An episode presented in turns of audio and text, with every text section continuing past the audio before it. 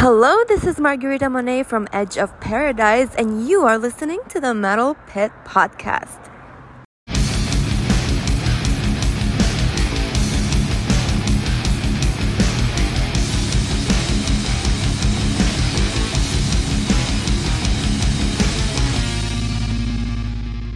Welcome to the Metal Pit Podcast, where we delve deep into the albums and bands that shaped metal. Please visit our website, The Metal Pit, at the metal www.themetalpit.org, where you can find album reviews, interviews, and live show reviews. Also, follow us on Facebook and Instagram at The Metal Pit. And for some video interviews, video shorts, and audio versions of this podcast, please visit our YouTube channel, which is youtube.com at the metal pit 666. I took a couple of weeks off this podcast, so I'm happy to be back talking some metal. I have with me two of my writers here at the Metal Pit. I have Jim and Ken. How are you guys today? Awesome. We're all, we're all good, sir. And I'll just mention, make sure you check out Ken's website, Horror Metal Sounds. He's got album reviews on there too and stuff about horror movies. So search that up when you're on the net or on Instagram or on Facebook. And I'm not sure where else. yeah, Instagram, Facebook. The usuals, right? Yep. And so today we're going to talk some Manowar. And we're going to go back to 1988 and their sixth studio album, Kings of Metal. Uh, brief, I'll just say quickly Manowar, of course, is from the United States. Power metal band. I guess you'd call them power metal. They're a little maybe heavier than like Helloween power metal, but still power metal. They're from the state of New York, formed in 1980. The group writes a lot of lyrics about war or heavy metal which we'll kind of get into probably. And in and in 1984, the band was included in the Guinness Book of World Records for delivering the loudest performance, a record which they have since broken on two more occasions.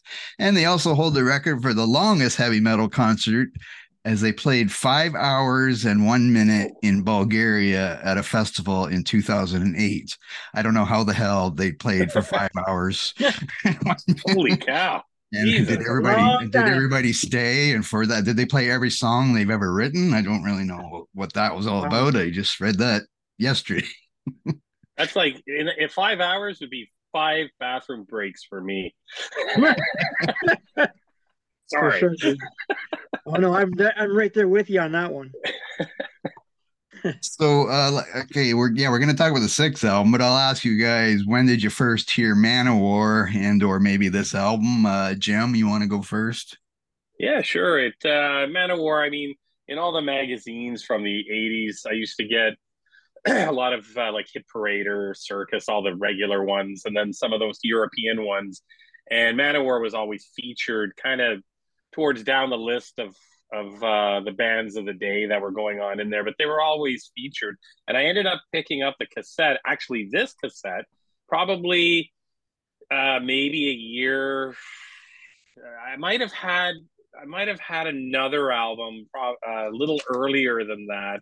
Um, you know, uh, but I battle hymns maybe I picked up at a discount bin, but I this was the album that I listened to probably in its entirety first and kind of got me on the map with them. Uh, you know, they were especially in the European magazines that you could get like uh, at a specialty magazine store back in the day. Spend about I don't know like seven bucks on a magazine. They were more. I found they were more featured in there than they were in a lot of the American uh, kind of I guess glam slash hair metal magazines of the day. You know, so they, but but they were definitely had their place in there for sure. And Ken, yeah, for me, it's, it's going to be the artwork, the cover by uh, Ken Kelly. And I say that because I uh, started art school in 1989. So when I went to art school, a lot of people I knew were into album art, and that album came up. So I knew the artist, I knew the artist worked very well. And so I that's the first album I bought as well. So in art school, I'm listening to the al- album, loving uh, Ken Kelly's artwork, and it just kind of went from there. So that that's my first exposure to the uh, to that to that album. I've heard of them in the past, but never actually picked up any of their music until until that album. This one we're talking about. Okay, I think for me now it's hard to remember all these bands because I was around when a lot of them started. But and I also had Hit Parade or Circus magazines to help me since we didn't have heavy metal on the radio or anything like that, and we didn't mm-hmm. have internet or whatever anything. Uh, but I think it was their fourth studio album, Sign of the Hammer, which might have been the first time I heard them. I, just because I remember the lead track, All Men Play on 10, and I always I like that. I don't know if Spinal Tap came out before this. I'm not sure what year, but anyway, I just like that title. And so I remember listening to that album. And as I look, I have three of their albums on vinyl, the one we're talking about, and I have Fighting the World, and I have Sign of the Hammer. So I know Sign of the Hammer is the first vinyl I had of them. So I'm kind of thinking that is the first time I heard Manowar. And we can talk about talk about that now. The album cover. So you already mentioned it. Mm-hmm. Do you want to talk more about it, Ken? The album cover? Yeah, what sure. so, yeah, I love the album cover. Uh, Ken Kelly did a really nice job. It's very, um, it's very bombastic, and it's very much in the style and flavor of, say, uh, Frank Frazetta or Conan. It's got all, it's got all that usual like fantasy elements to it. Um, Ken Ken was a really interesting artist. Um, I know he painted uh, covers for uh, Kiss. He painted covers for um, Manowar. He did a few covers for some later bands like Coheed and uh, uh, uh Cambria. Uh, he also did one for a band called Fathom as well. Um, so you know he dabbled in, in, in the genre. He also did a lot of uh, book covers, and he was also did a lot of uh, toy uh, product product uh, shots for for toys and covers like um, He-Man and uh, Micronauts. So it's it's sad that cool. he did pass away last year. I was kind of bummed out when oh. when I when I heard that he when he passed when he passed away. Um, but he'll always be known. I'm not too sure what the argument is. Should, would he be known more for Kiss or Manowar? I, I would probably say Kiss because that sort of came first. But I always preferred the Manowar covers. I prefer that style because I was into reading Conan back then. So for me, it's just they go hand in hand. And uh, uh but sorry, Jim, what do you think of the album cover? Oh, it's wicked. I mean, you know, the album covers for Manowar all were pretty pretty strong back in the day. I mean, you go to the record store, you know, and that's what kids and well, young people nowadays, uh, you know, they they'll never have that where you walk into a Sam the Record Man or a Discus or an A and A Records and Tapes, and you see the big display and the albums. The album art catches you first. I mean, that's what got me into probably a Grim Reaper. Uh, you know, I, I bought the cassette based on that the album cover because it was so cool. I mean, and back then you couldn't just grab your phone and and Google the song and listen to it. Uh, you know, you had to you had to actually buy the stuff because uh, you know, like you said, they they weren't playing this on the radio. So I, I remember Tyrant was another one that had a really cool, like the German band Tyrant had this really barbaric looking cover as well. So I was buying all those covers up just based on the covers and the music. You know, luckily, like with a lot of these bands, the music was really, really good. So I didn't waste my six bucks or eight bucks uh, buying cassettes, you know, on my allowance. So, but that's definitely. The artwork's right up there. It falls into that it's weird because these guys i mean you know uh, we we just uh, completed the blind guardian uh, podcast there i believe last week. And you know these guys and all the um, the background work i did uh, came up as like the fourth kind of the four wheels of the uh, power metal genre. And i find them very more like back then i think power metal was kind of a lot different these guys are a lot heavier a lot faster especially on this album. And uh, I find it has more of a traditional kind of traditional sound to it, and I think that's that was the kind of traditional metal sound back then. I think so. It really, yeah, it re- I was really drawn to it. Well, this I found this out just researching, and this character on the front, the man there, you can't see his face, and I guess he's supposed to be called the Faceless Warrior. And this was cool. the first album cover that he appeared on, but I guess every album after, or pretty much every album after, that same character. Now I don't know if the same artist did all of the ones after this or not. I don't know if you know that, Ken. No, did, no, no, okay. no. He just did two. Okay, but they kept this character there who is supposed to be. He's also supposed to be known as the King of Metal, and it's the band's mascot. Even though I don't know, yeah. I don't think it ever appeared on stage like Eddie that I know of. But again, I don't really know for sure. I guess. Mhm. but it has appeared in the cover artwork of almost every following Manowar album after this one, and on Cool. T-shirts and all that stuff, I guess. And it's supposed to be. uh uh Eric Adams said that it's supposed to be like a hero kind of thing, and he's like a fantasy hero guy or whatever. And of course, Yeah, you know, I can he's see the that. king of metal. He's, he's kind of like their Vic Rattlehead. Yeah. Yes, yes. And maybe that's yeah, what, and maybe that's the stuff that inspired it. Thinking, oh, we need a mascot too. Yeah. Even though you think Iron Maiden would have influenced that, but That's true. Okay. Now where was I? Oh, okay. So I wanted to briefly say. Now the band started in 1980 when Joey DeMaio, the future bassist of the band, met guitarist Ross the Boss while he was working as a bass tech and fireworks manager for Black Sabbath on the Heaven and Hell tour. Which That's is that's cool. And uh, see, Ross the Boss used to be a member of a punk rock band, The Dictators. And so after this album, he actually left to go back to The Dictators. But I don't know. I know nothing about The Dictators except that point there. and the and the two, the two bonded over shared musical interests, became friends, and decided to form a band with the suggestion and advice of Ronnie James Dio during that tour. So I guess Manowar exists because of Ronnie James Dio. That is so cool. Now, Manowar has 13 studio albums. This is the sixth album. This was released November 1988. And like I said, the last two feature Ross the Boss.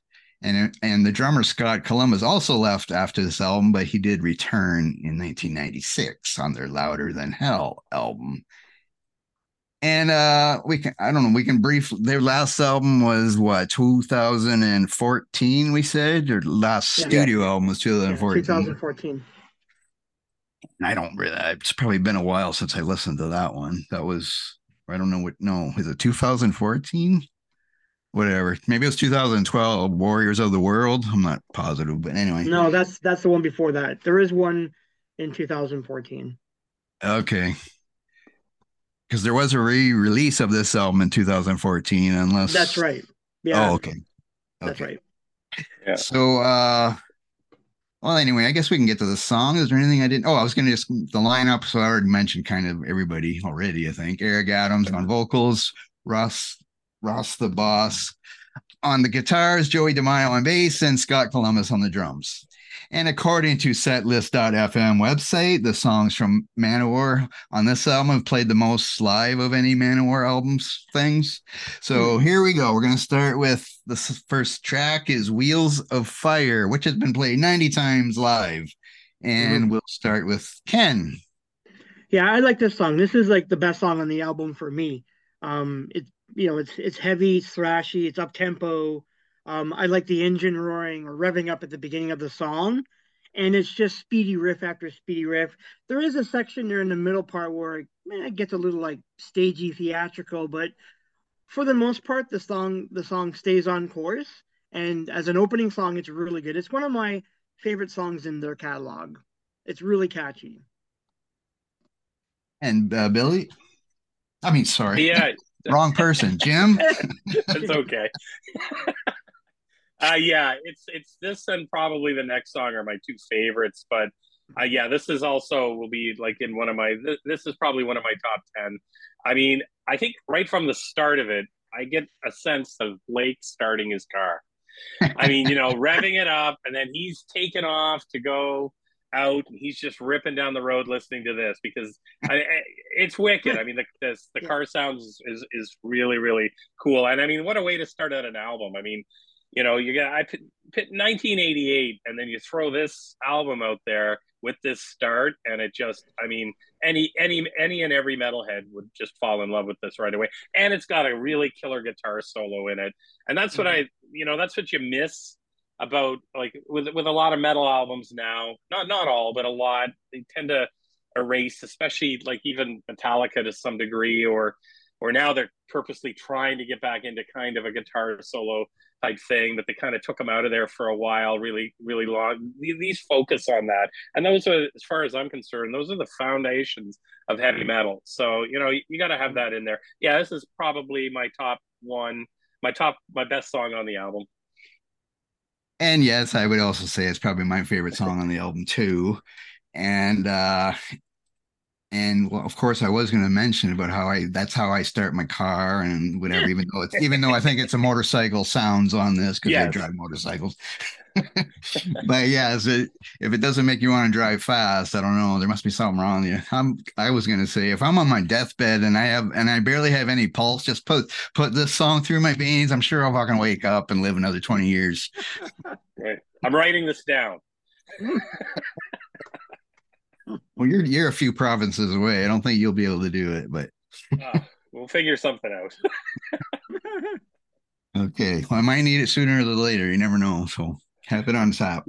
Okay, now we go to the title track, Kings of Metal. And Jim, what do you think of King? I know you already said you like this one too. So, oh yeah, I mean this is this is a, another great song. I mean this could easily be my one and two or my two and one easily. I like the lyric in it. I mean this is what Manowar is all about, and I mean it's macho using that word macho which i swear i'd never use but that's what it is it's like balls rock. You know, the we don't attract wimps because we're yeah. too loud. Yeah, true metal people. That's the Manowar crowd. Oh, yeah, I love that. That says everything about this band. And uh, you know, and throughout their whole discography, it's and I think maybe even later now, it's getting kind of probably. It's not as I find that you know that it's not as good as it was back then. Um, but this sort of kind of balls to the walls metal it's all about heavy metal, war, steel. I mean, you know, that's that's what it's all about. And this song just totally, totally reeks of that. And I mean, it's a great song. It's it's nice and heavy and fast. I, I really, really like it. And Ken? Yeah, the same here. This is my second favorite song on the album. Uh, it's very heavy. It's anthemic. Uh, yeah, as Jim was saying about the lyrics, like I, I, I was laughing at the, uh, you know, the no wimps line, which is kind of funny and uh, you know we're going to kick your ass because that's mentioned yeah. a couple times in in the song. But uh, yeah, this is like yeah, it's a balls out metal song. It's it's very typical for for uh, Manowar, but I I like it because it's the first two the first two tracks on this album are like they're they're top notch killer right off the bat. Yeah. And uh yeah, and of course I love this song too. And now my favorite lyric is wearing jeans and leather, not cracker jack clothes. I'm not sure what Cracker Jack clothes is exactly, but I know I don't wear them, but I guess. But yeah, they have their. I know a lot. There's a lot of people that say "Manowar" is cheesy, and so you could think these lyrics are cheesy, but I think I don't know what's wrong with just being proud of playing heavy metal and they're acting like they are the kings of metal and they're saying Manowar kills or whatever other bands play Manowar kills, so they're saying that they're the best, I guess, and the loudest. And well, I guess they have been the loud. I'm not sure if they're still the loudest though. Probably not now. I'm sure somebody's broke that record now. I didn't look that up, but And now this song is actually they've played this one 365 times live. This is the third most played Manowar song live after only the song Manowar and Black Wind, Fire and Steel, which is number one and two most played live. Then we go to, I guess we'd call this a ballad, a Manowar ballad, Heart of Steel. Ken, what do you think of Heart of Steel?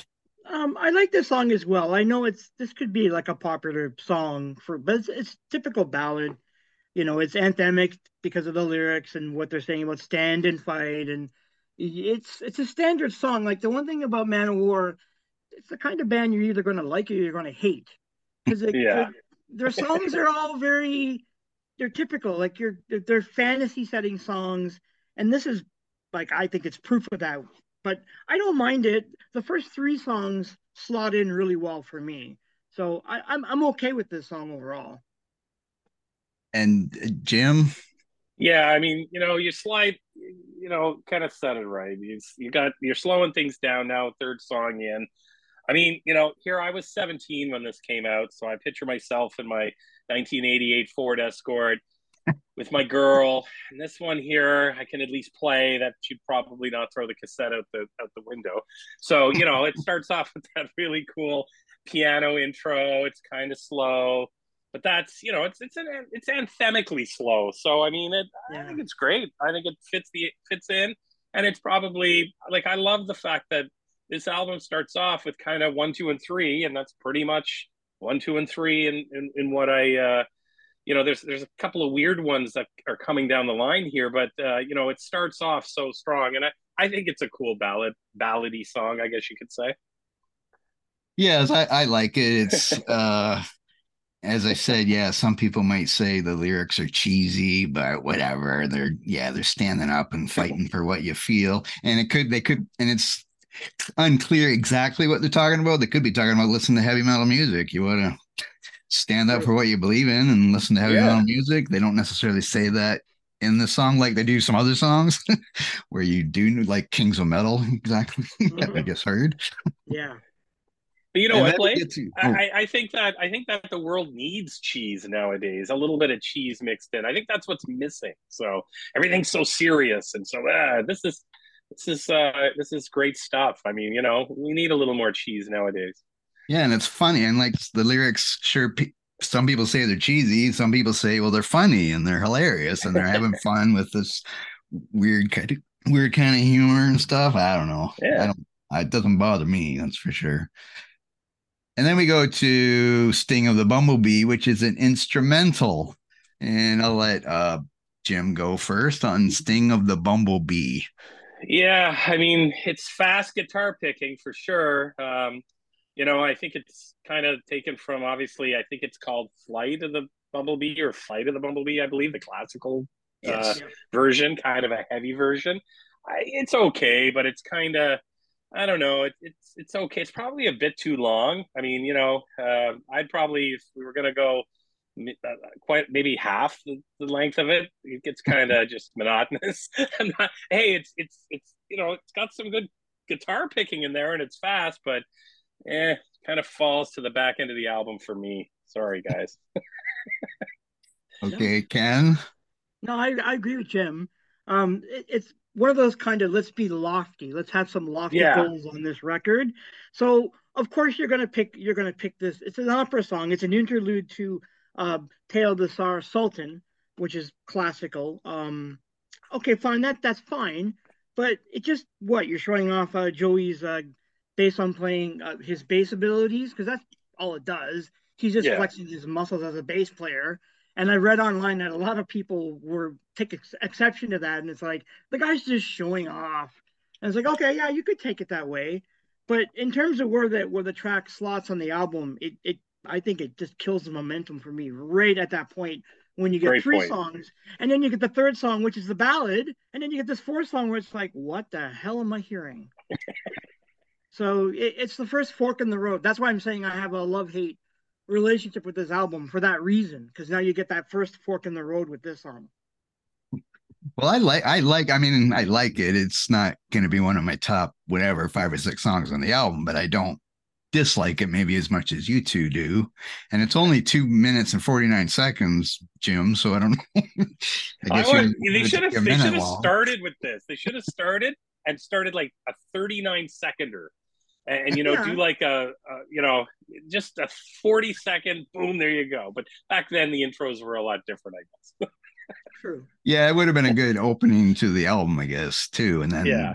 crank into one of the songs whatever. Mm. but and a lot of people have this flight of the bumblebee a lot of people have played this outside of classical anvil also has a cover of this song on yes. one of the early yeah, albums that's right they called it flight of the bumble beast i think yeah.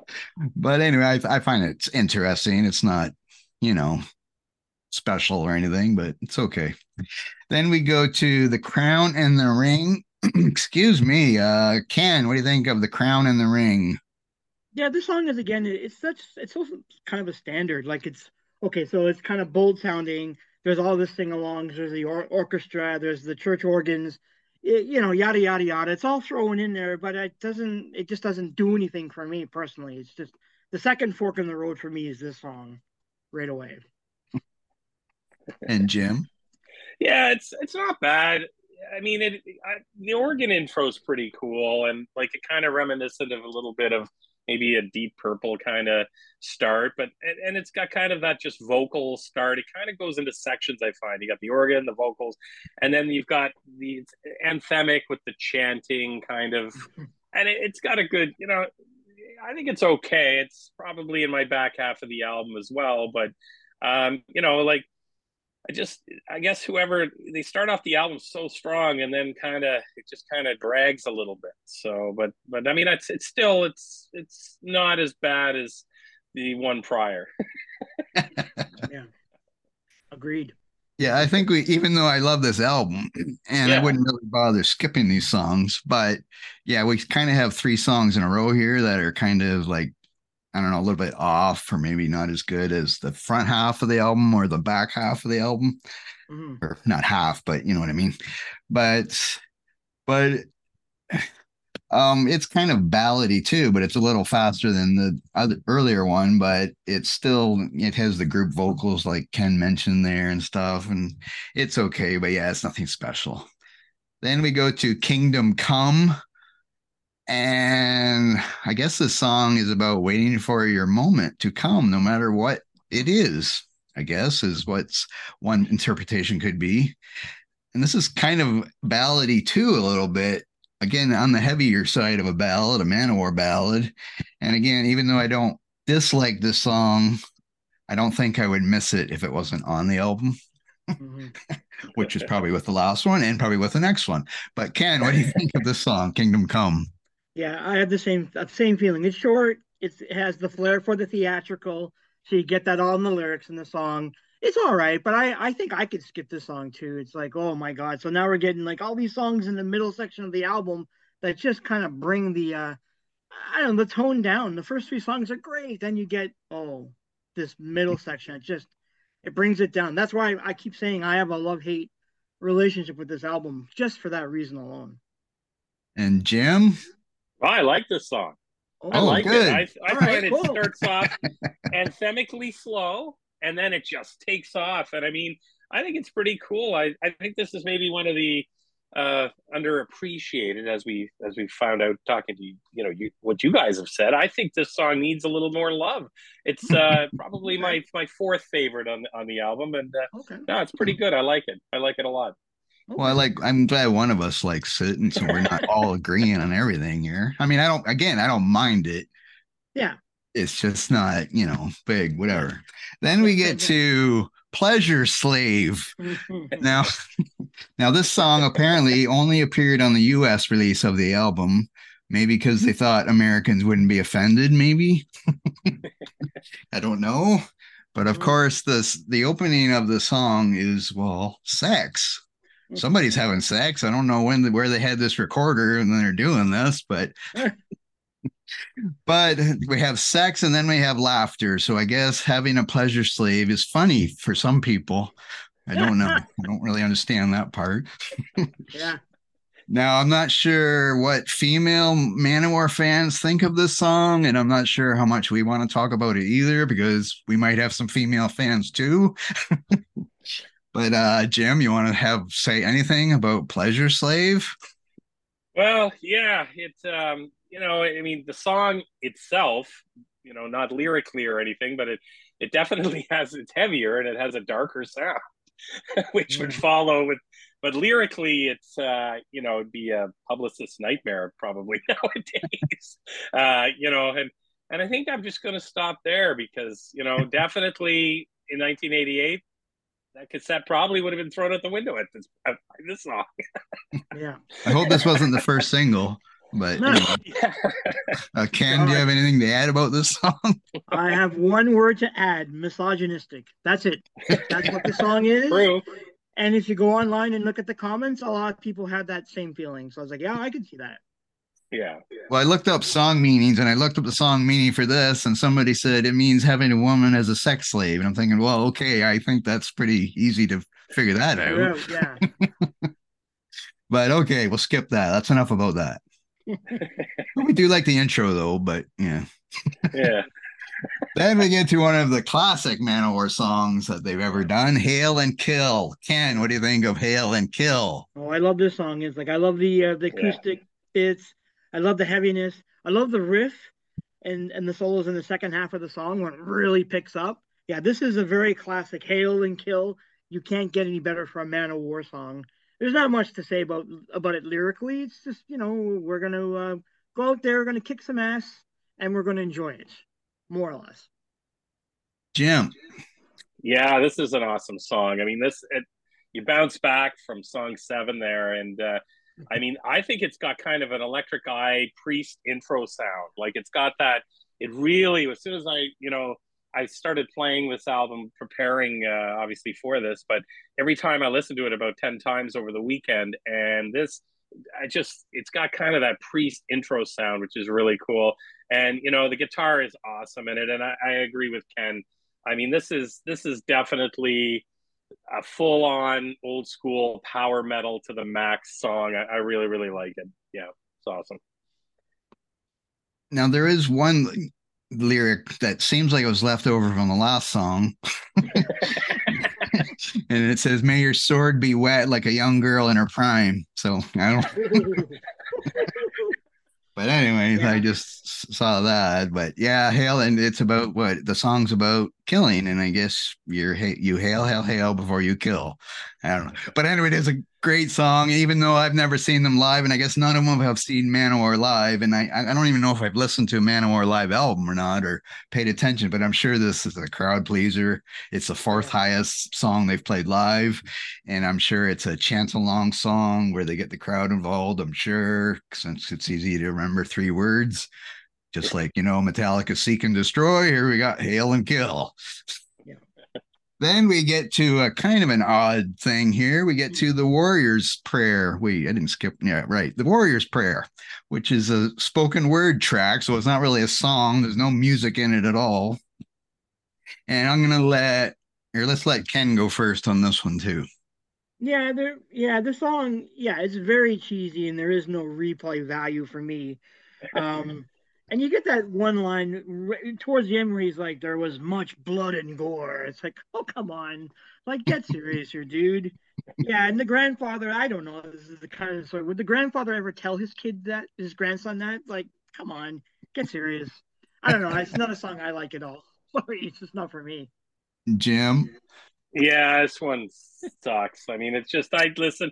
I forgot about this song actually, and then a song, whatever you call it, this this thing, and it uh, just I wondered where it was going. I'm like, where the hell is this going? There's a kid talking to his grandfather. When is the song going to cut in? I, yeah. And it never did. And then I thought it might have been an intro for song 10, but it wasn't. And I, I don't know what even what relevance it has to the album, to be honest with you. I think maybe trying to be more deep, I guess, and talk about, you know, this old guy is telling his grandson the horrors of war, I guess. But then you have Pleasure Slave on the same album, so it's kind of I'm getting mixed messages all over the place. well, they could I guess they could have played this before they played Kings of Metal since yeah. at the end he says they were the metal kings and then they could have went into kings of metal but instead they go into blood of the kings but yeah. so i i don't know if it is supposed to be a lead into blood of the kings or what but i mean it's an it, it would be a good uh book i guess if you wanted to listen to a book on tape or i guess it's not a book on tape anymore but an audio book Sorry, I'm old. Anyway, but an audiobook, it's interesting. They got all sound effects going on, the horses galloping, all this stuff. But yes, I do question the kid sounds like he's maybe six or seven years old by his voice. And what kind of a fucking grandfather is it telling him this fucking story? He's only six and seven years old. Yeah. Like his parents must have been, you can't watch our kid anymore. He can't sleep. It's been a week. He still hasn't fell asleep yet. Oh my God. Yeah. But that's what when I was listening to this, preparing for this, that's all I could think of was like, what the hell's wrong with his grandfather? Maybe senile, I'm not sure. But anyway, okay, then we get to the last track, Blood of the Kings. Jim, what do you think of Blood of the Kings? Uh, this is a great ender for the album mm-hmm. because I mean, you know, you had kind of that great, great start, class start. I mean, whoever laid out the songs probably needed some help. Uh, like, you know, I would have probably like you said, I probably would have put the, the, the Warrior's Prayer maybe as the intro and just scrapped the Bumblebee thing, and uh, then broke into you know. But this is a great way to end it. Uh, I mean, it's fast, it's heavy. I love the scream vocals in it. There's even some elements of thrash in there. It's a great song. I really, really like it, and uh, you end the album off on a high, especially after the dud right before it. So, you know. Ken, what do you think? Yeah, this this song saves the middle half of the album where the weakest yes. moments are. And it's also a bookend. I, I agree with Jim, like the, the thrashy moments, the up tempo. Um, I like the lyrics where he mentions like the blood on the sword. They make a point of saying that. Uh, the gallop, the solos, the galloping rhythm, like it all works for me, and it's a perfect ending to the album. So you you start out good, you end good, but then you sort of have that crap in the middle. Well, it's interesting reading the lyrics along or mm-hmm. listening to the song, but they're naming off their first albums before this album, all the album titles, they name them all off in the lyrics Battle Hymns, Into Glory Ride, Hail to England, The Sign of the Hammers, Our Guide, Forever We're Fighting the World. And then they also mention some song titles later in the lyrics, like Death Tone, March for Revenge, Blood of My Enemies, Holy War. So they're kind of it's almost like you think, oh, this they think this is their last album, so we better refresh our memory of our old albums. I don't know, it was kind of weird, but anyway, yeah, it is a great song, and I love that song, and it is a great way to end the album. Yeah. And yes, it did kind of save. Well, Hail and Kill is a good one, but I guess it did save the. They probably could have put that spoken word thing after this one, maybe, and then people could just take the needle off the turntable if they have a turntable. so you don't have to listen to the crazy grandfather talk. But anyway, okay. So we're gonna rate the album. I'm gonna I'll go first, I guess, because I I have a feeling Ken's number will be lower than Jim's. Yeah. Maybe not. I don't know. and I think my number will be maybe higher than both of you. Sure. now, even though there is like three duds or whatever, or maybe not duds, but a couple duds in here, two or three that you know could have did without. I love the other song so much. It's still I'm still giving it a nine out of ten just because I love the other song so much that I can never get sick of it and I can deal with the lame ones kind of in there. So I don't mind it. So Jim, what would you give it at a 10?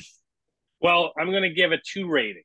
Number one, for the scene and everything, it's a nine out of 10 for me. But for a Manowar album, it's a 10 out of 10. I mean, this and Battle Hymns are probably both 10s for me. They they are awesome albums, and uh, I mean, this is this is what heavy metal is all about. And and I think uh, you know, yeah, there's a couple of weird things. Hey, you know, they, they took some chances. I mean, that's great. Uh, you know, but they were just songs. They weren't old whole albums like the atrocity of the black album for metallica but anyways uh it uh you know i think it's great and i, I think it's a 10 out of 10 in their catalog tied with uh, battle hymns and Ken, what's your rating then?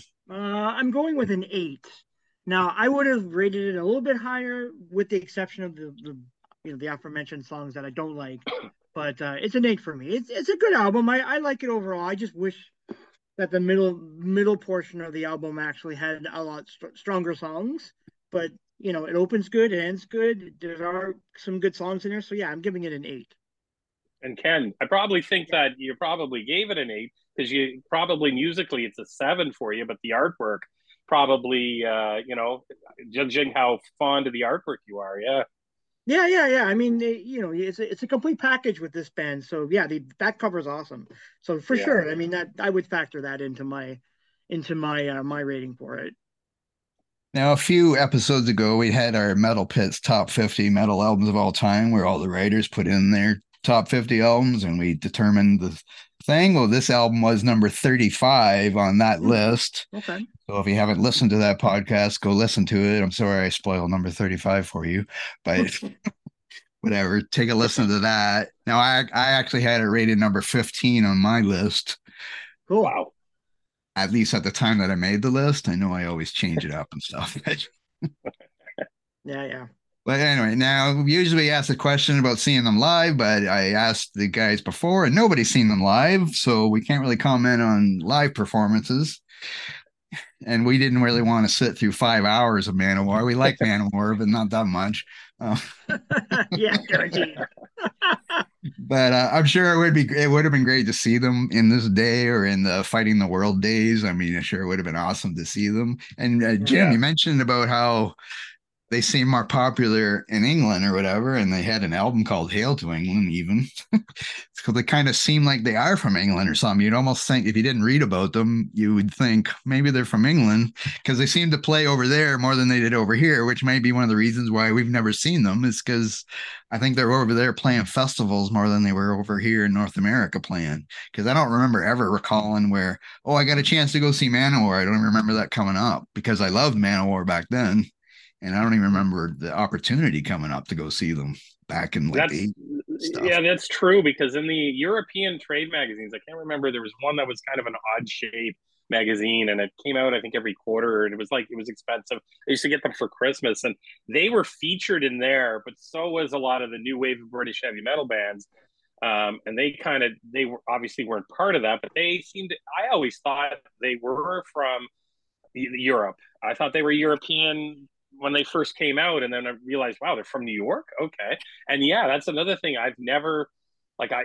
I mean, you know, I obviously know who Ross the Boss is, and uh, you know, but I, I just uh, it seemed like the European pro- and like you say, the festivals. I mean, uh, and and that's you know pretty much the birthplace of power metal is in Europe. I would I would yeah, venture to say exactly. that's a you know yeah.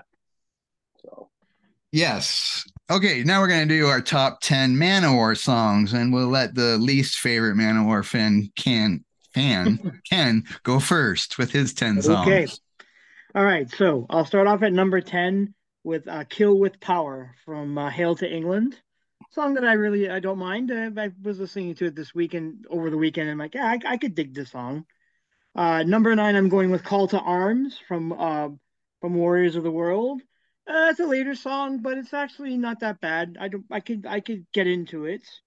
Um, number eight, I'm putting uh, "Blow Your Speakers," and I love that. I I actually love that song from Fighting of the World. It's very commercial. It's got a very commercial sound. Um, very kind of American heavy metal, but I I dig that quite a bit. Cool. Uh, number seven, I'm putting "The Power of Thy Sword." Um, that that that's a re- that's a really good song from the Triumph of Steel. Um, it's it's epic sounding from like beginning to the end. Uh, at number six, I'm going with Kings of Metal from, of course, Kings of Metal. That that's a really really good song, and we just finished discussing the, the importance of on the on the record. Uh, number five, I'm going with The Gods Made Heavy Metal from from Louder Than Hell, an album that I actually like. It's probably my favorite. I didn't mention it earlier, but it is my favorite um, Manowar album from 1996. Um, then I'm going to go with number four, which is "Fighting the World." That's that's a great song. It's it's one of those songs. It's very commercially commercially driven. I love it. Uh, number three, I'm going with "Wheels of Fire" from uh, Kings of Metal, another great song. Number two, now I'm putting this in here because I, I think it's great. Uh, again, it's from Louder Than Hell, and I'm putting Courage. I love that song. It's it's a very short song, but I like the fact that it gets to the point about the idea of like rallying the troops get get your strength together. Let's win this battle. It's a great song. And then my number one, I was listening this over the weekend again, and I thought, yeah, this is actually a really good song. I'm going with Shell Shock from Battle Hymns, which I kind of like. It's got a it's got a little bit of bite to it. It's kind of punky. Um, it's quick, it's fast, and it's um, yeah. And I and I thought, man, this is actually better than I thought because I'm not really big into battle hymns. I mean, I've heard the album, I don't mind it, but this one song, like, yeah, it, started, it stood out to me over the weekend. So I thought, oh, I, I kind of put this as number one. But that's my ranking. Cool. Jim, let's hear yours. Yeah, it's funny because I here I was when I did the songs for this album. I realized that I put, anyways, I'll explain it after my top 10, but it's kind of hilarious. Anyways, uh, number 10, I went with Shell Shock off of Battle Hymns. Battle Hymns is a great album. Uh, and the mm-hmm. drum track on that is phenomenal. That's a great drum uh, drumming song for sure.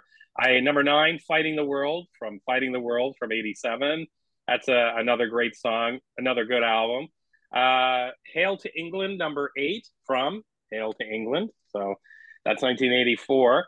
Then I went on number seven. This is where it gets funny because my seven and six I put as my one and two, yet I picked a different one. Anyways, number mm. seven mm. is Kings of Metal from Kings of Metal. Number six, Wheels of Fire, Kings of Metal. Mm-hmm. Number five, Kill with Power, Hail to England. That's a wicked song. Number four, I think this was one of the ones other than this album, Ken, that we both picked. Uh, Blow Your Speakers from Fighting Yeah. the World. That's a wicked song. Yeah, I like. and I song, agree with yeah. what you said. It's got kind of that. It kind of changes up a bit from everything else. It's kind of Mhm. more of an American, North American kind of vibe to it.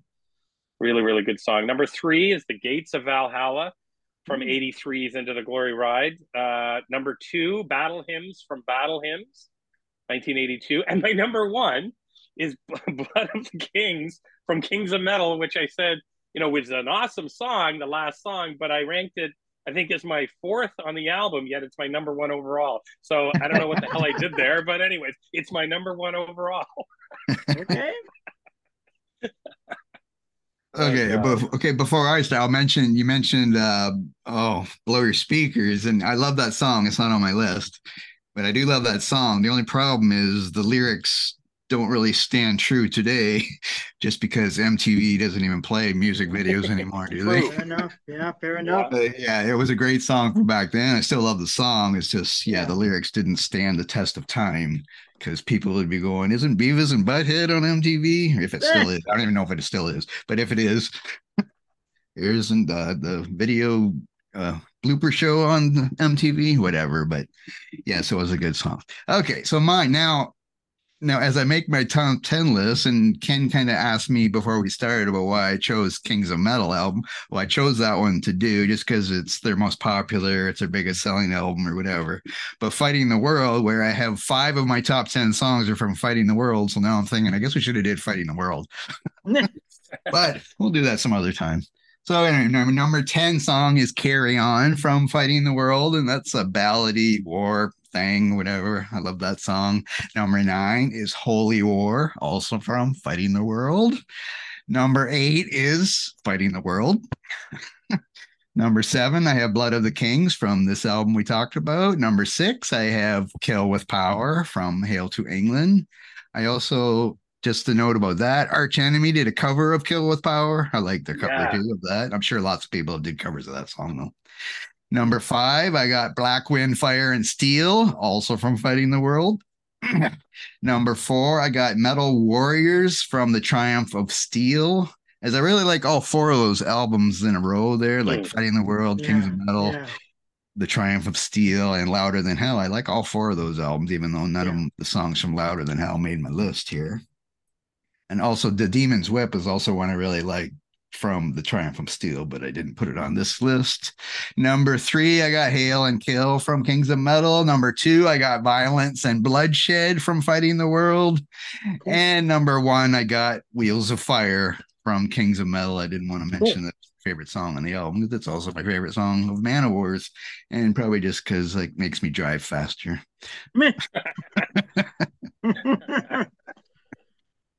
And that's always a good thing, unless it's police. Okay. Uh now did we want to mention anything else? I know Manowar, like we said, it haven't had an album in a long time. They've had a few singles, but I wasn't really clear about what these singles are. If they're Mhm. making an album, I didn't really get any research on that. Whether they're gonna make another album someday. Does anybody know anything about that? Well, Joey's been hopping around other bands and doing a lot of different things. Um, the last I read that there was consideration for starting something new because they do have two new members who've like sort of recently joined. Uh, and Michael Angelo Batio is actually now in the band. He's he's uh, taken over the the uh, guitar lead guitar slot for them. So which is a which is pretty good because he's a he's a really good guitar player.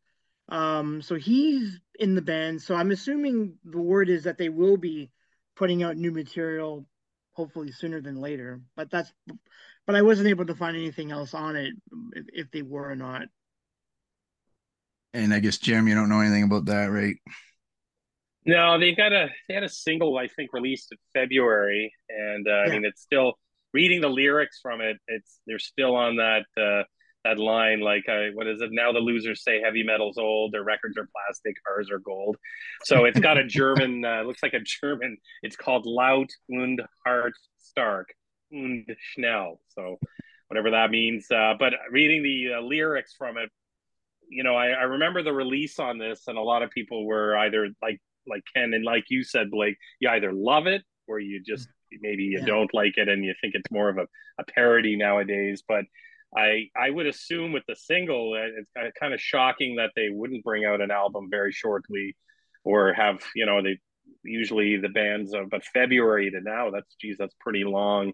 Uh, maybe it's held up or something, but I haven't heard anything else. But you know what's great about this album, and I'm glad you picked it because this album is my favorite uh, album because I think yeah it has lows, but I think Ken said it the highs are super high. I mean on everybody's list was I think almost all three of those top songs off this album, and I mean that makes up for the the other stuff that maybe a little bit more they, they took some chances and it sort of backfired a little bit. So I think it's a, a great and for like a new fan, somebody who wants to get into that uh, you know wants to get into maybe the genre of power metal this is a great album to uh, to start mm-hmm. with i mean you know it's and or or if you just want to go back in time and uh, get into uh you know a, a classic band for sure this is definitely one that you'd want this would be the album that i would suggest more a little bit more commercial a little bit more easy to listen to and uh, really represents their body of work i feel well, what you said earlier jim is interesting when we did the um, blind guardian last week it's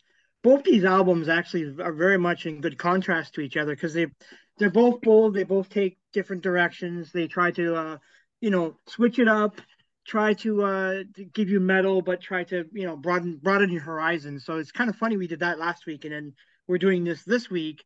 And yeah, there's a lot of similarities to, in, in some ways between because they're both power metal albums, which is kind of yeah. is interesting that we did that like like back to back. I was going to also mention that we go back. I don't want to talk about the song much anymore. But it's the song Pleasure Slave. I just remembered that it's been played two times live. So I would oh, like oh, really? to see the oh. females' faces when they played the song. well, I, I, bet at that five hour concert they had to play it. yeah, they probably know. played it in that one. Yeah. Maybe they played it twice. yeah, yeah. yeah because the the the females in the audience would have drank a lot of beer that night. So I don't know. Absolutely. Okay, so I guess that's all of this album and chat. Uh, so thanks for joining me, guys. Yeah, that was um, awesome. Thanks for having yeah. us. Yeah, thank you. So make sure you check out our website again, www.themetalpit.org, and you can find our RSS page on there for all our previous podcasts episodes. This we're in season two now. This was episode three of season two, as we're doing the same thing we did in season one and we finished off season one with the top 50 album thing so make sure you listen to that podcast. And i don't exactly know what's coming next. I know coming up we got we're to have a podcast on iron maiden's album killers their second album killers. And we're also going to do one on the death metal group death and their album spiritual healing. I so one of those two might be next but i just don't know for sure for the scheduling of which one's next, or if we might have to throw something else in there before those two, even. But anyway, so check us out. Come back next week. Thanks for listening, everybody. Goodbye.